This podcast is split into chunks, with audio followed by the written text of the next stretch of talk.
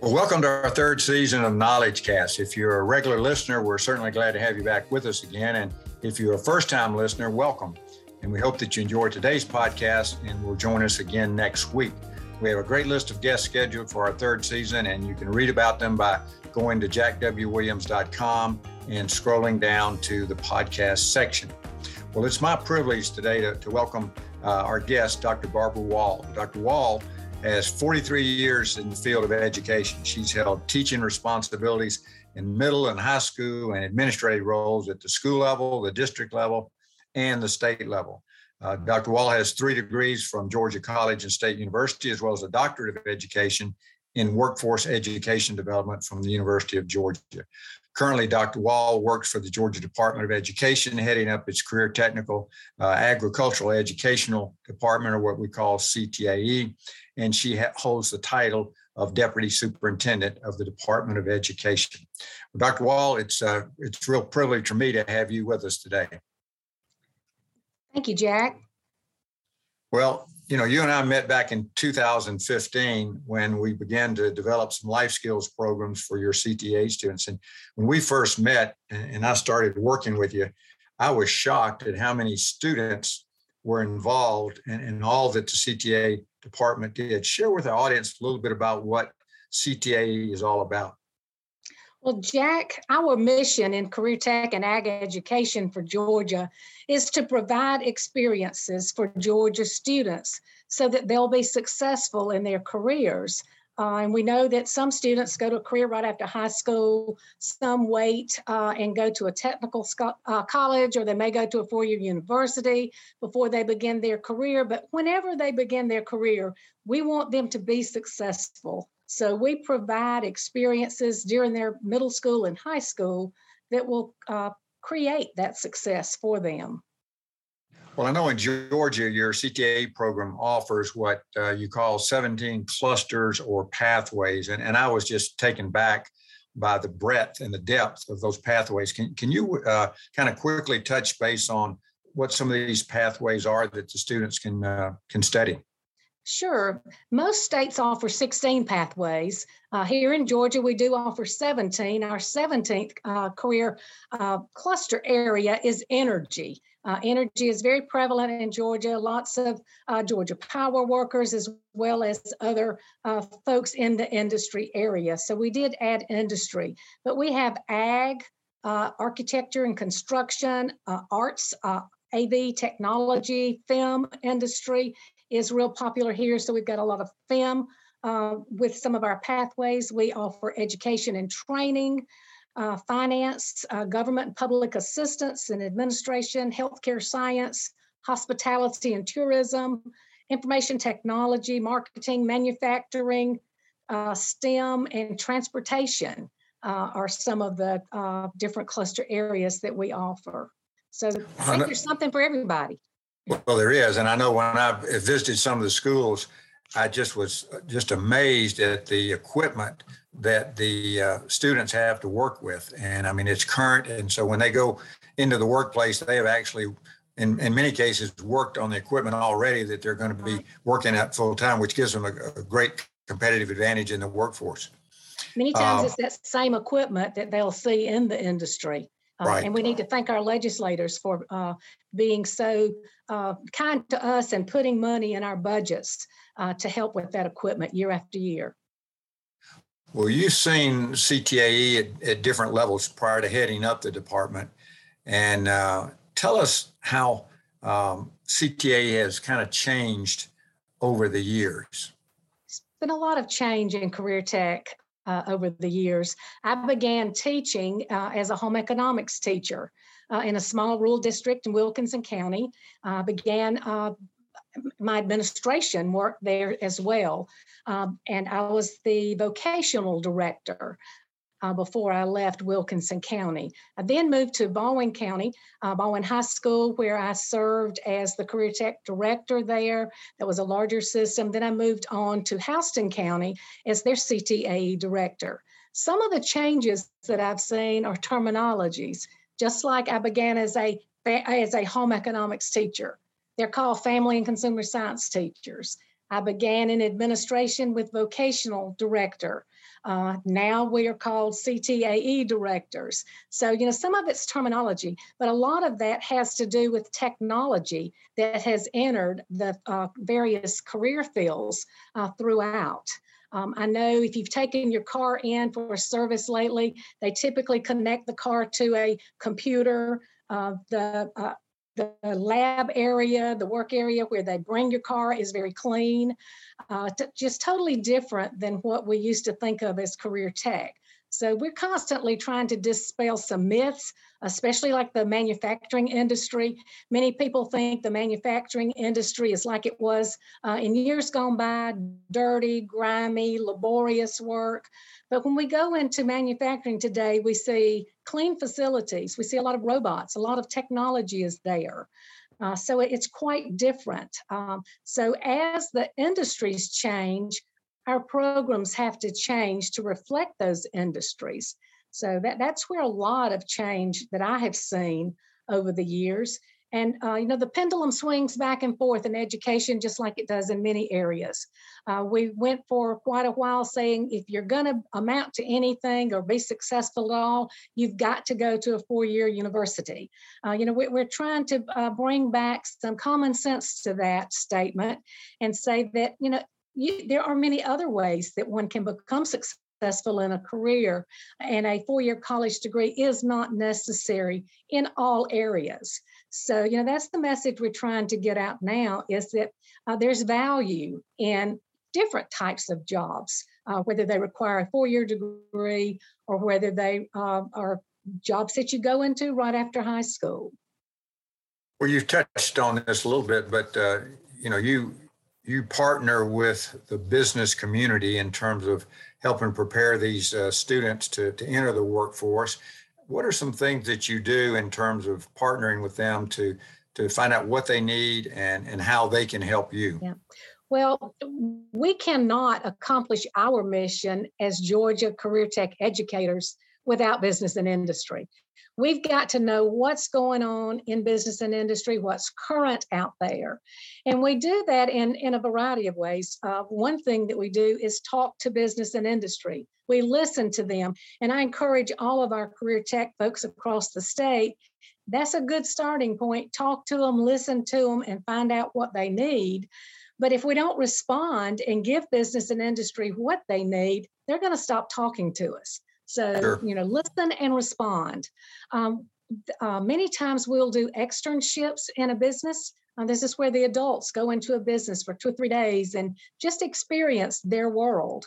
Uh, it's kind of hard to uh, help students understand what's going on currently in a particular uh, career if you haven't experienced that yourself. So uh, we, we feel like it's a win-win when our educators go into industry. The industry learns about us, we learn about the industry. Um, so yeah, that's one thing that our industry does for us. Uh, many times industry serves on our business and industry advisory councils. Every school district that receives Perkins funds, this is federal money to run their programs, uh, must have business and industry advisory councils. That means every school district in Georgia must have business and industry advisory councils because they all receive those funds. Uh, and, you know, advice from them, what's going on, what are the current trends, that's very important. Many of them will serve as judges in some of our competitions. Our students go and compete in different areas. Uh, industry serves as judges oftentimes. Uh, they serve on our curriculum writing teams. They don't necessarily write the curriculum, but they they are very much involved in what needs to be uh, taught to students in certain areas. When we bring new courses to the state board for approval, we have had at least 51% of every committee made up of business and industry. So, business and industry is a strong force uh, in career tech and ag education. Well, it's really turned out to be a great partnership. I know one other thing that you do uh, with uh, business and industry is you have your work-based learning programs. Explain to our audience how that works. Work-based learning program uh, in Georgia is one of the best, I would say the best in the nation. Work based learning is where a student goes to school part of the day and then they uh, go to a job site for one to three hours during the regular school day. They get paid, uh, and they get school credit while they're working.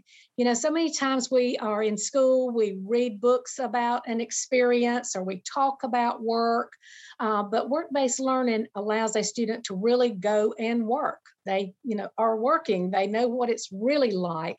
Uh, those employability skills that uh, our employers need so much uh, can really be seen if a student is in a work based learning placement.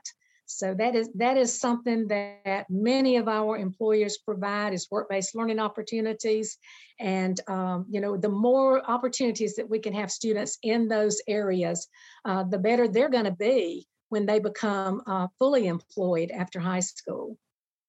Well, I had the opportunity to uh, be called by a national company who has a big presence in Georgia to come over and talk to them about their work-based learning program because they were struggling and uh, and really understood the value of it. And unfortunately, they they didn't have it structured the proper way. And so we spent a little time and and uh, really developed a nice little relationship with them. And now they are just rocking and rolling uh, from their end and the students. In fact, I go over there twice a year and and uh, speak to their their new class.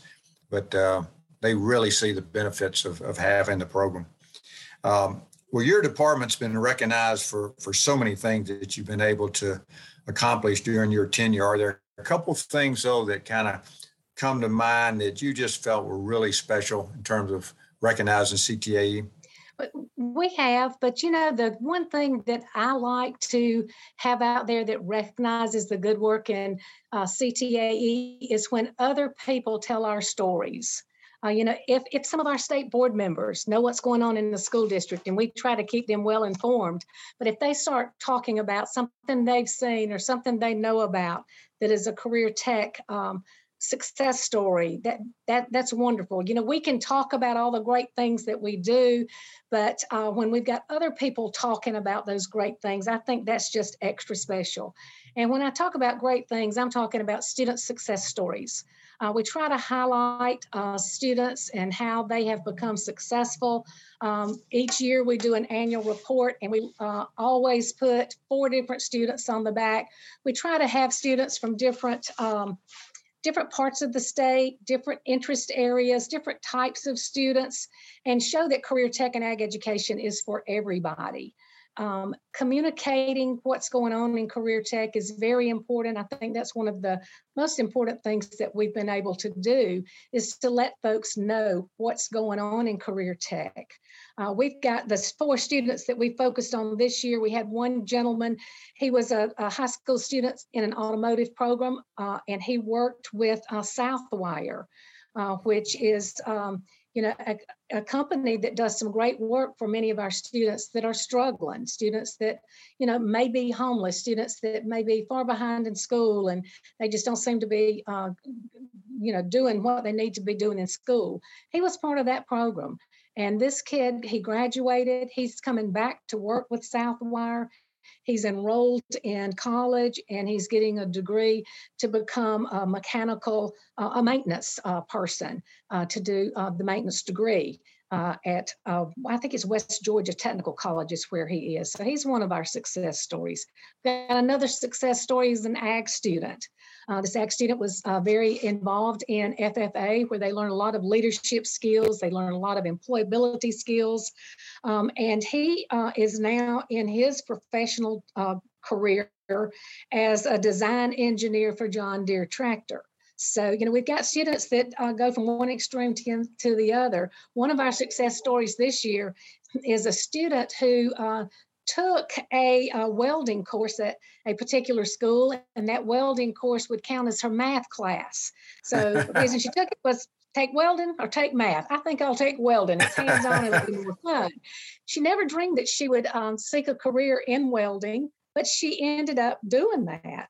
Uh, she got a scholarship and she uh, got a degree in welding and has become a high school welding teacher. Oh, wow. So we see that as a great success story. Uh, another kid was uh, very involved in uh, work-based learning programs in the healthcare science area. He uh, got a couple of different certifications while he was in high school. He was a uh, he got his phlebotomy technician certification and his uh, certified nursing assistant certification all while he was in high school. And since high school, he has become a registered nurse and he um, works at a hospital. He did a lot of work in ICU, uh, especially during COVID and beyond. But you know, when you talk to these kids and you learn that, you know, they they've gone through our programs, they've experienced um, just you know various things in the programs that have carried over to careers. Uh, some of these are just beginning their careers. Some of them have been in this for a few years, but just seeing the success that uh, career tech can bring to students, students with different interests, students with different backgrounds, students with different sets of problems at home or no problems at home or you know whatever the case uh, there's something there in career tech uh, that can help make a student successful. Well you know how i feel about what you do and you know i, I became a cheerleader for you beginning in 2015 and anytime I interact with uh, with business folks, uh, if the opportunity presents itself, uh, and sometimes when the opportunity doesn't present itself, I am still bringing up. Uh, you need to be checking what's going on in the CTA schools around you. We appreciate um, you, Jack. That's what we need is more storytellers out there. Well, you got good stories to tell. Well, as the, as the deputy uh, superintendent uh, of CTA, what do you feel like is your biggest challenge going forward? I feel like our biggest challenge uh, for a while is to help employers realize that career tech and ag education is part of the career pipeline. Uh, you know, sometimes an employer may need some uh, employees. Uh, they automatically look to our wonderful technical colleges, but oftentimes they forget that there's some high school students that can actually help uh, with the career pipeline. Uh, we're really finding out now uh, how that we are being called on a lot more than in the past. You know, with the shortage of workers uh, across every industry sector, uh, employers are beginning to say, "Hey, what can our high school CTAE programs do to help us?" So I think we've been talking about how career tech and ag education delivers. I think it's showtime now. It's time for us to show how we can deliver. There's more opportunities out there than ever for us to showcase these high school students and uh, help others realize that they truly are part of the career pipeline.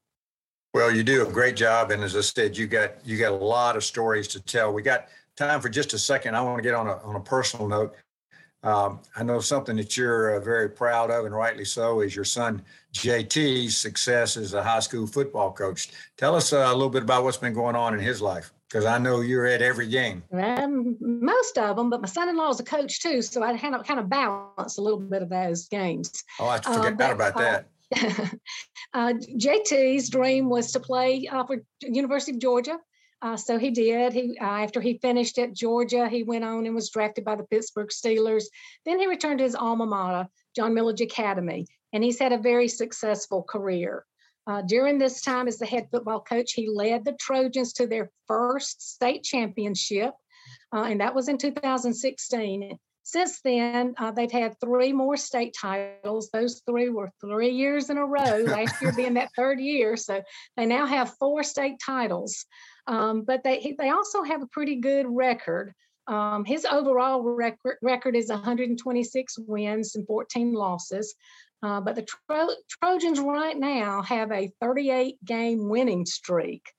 Um, but you know, he's always said those games are won in the weight room. Oh, well, he's got he's just done a phenomenal job. As we were talking before we went on the air, his biggest problem is scheduling, getting people to play him because they know what they're going up against when they go up against one of his teams. Yeah, yeah. His summer well, workout regimes are pretty tough, um, but work ethic is something that he's always been real strong with, and he instills that in his students. Well, I look forward to, to following him again this year. Well, Barbara, listen, I really appreciate you spending time with us to, to help educate our audience on all the opportunities for students through uh, the CTA program. You and your team just do a fantastic job, and the state needs to spend more time educating the citizens of Georgia about all the curriculum pathways that are available to your students. And, and as you know, as I said, I've tried to do my part as I travel around and will continue to do so. But thank you so much for being with us and continued success. Thank you, Jack. We appreciate you. Well, as we close another of our podcasts, thanks to each of you for making uh, our podcast part of your day. And I want to once again challenge you this week to try to be a positive influence in the lives of others. I look forward to having you back again with us next week as we welcome another interesting guest. Have a great week. Hey, before you go, we wanted to let you know about Jack's book called The Question A Guide to Answering Life's Most Important Question. In this book, Jack shares his personal journey that began in 1993 to determine the values, principles, and beliefs that would guide his life. Whether you are a spouse, parent, grandparent, friend, leader, educator, coach, or mentor, Jack's I Believe statements apply to all the roles he has played during his lifetime and can do the same for you. Jack's message applies to all people, ages, and careers. It's an easy read with compelling stories, enjoyable humor, and sincere transparency. The question is now available in ebook and paperback exclusively on Amazon. Go to jackwwilliams.com slash the question to learn more and buy your copy today. Again, thanks for joining us for this episode and join us next week for an all new episode of Knowledge Cast by Ideals.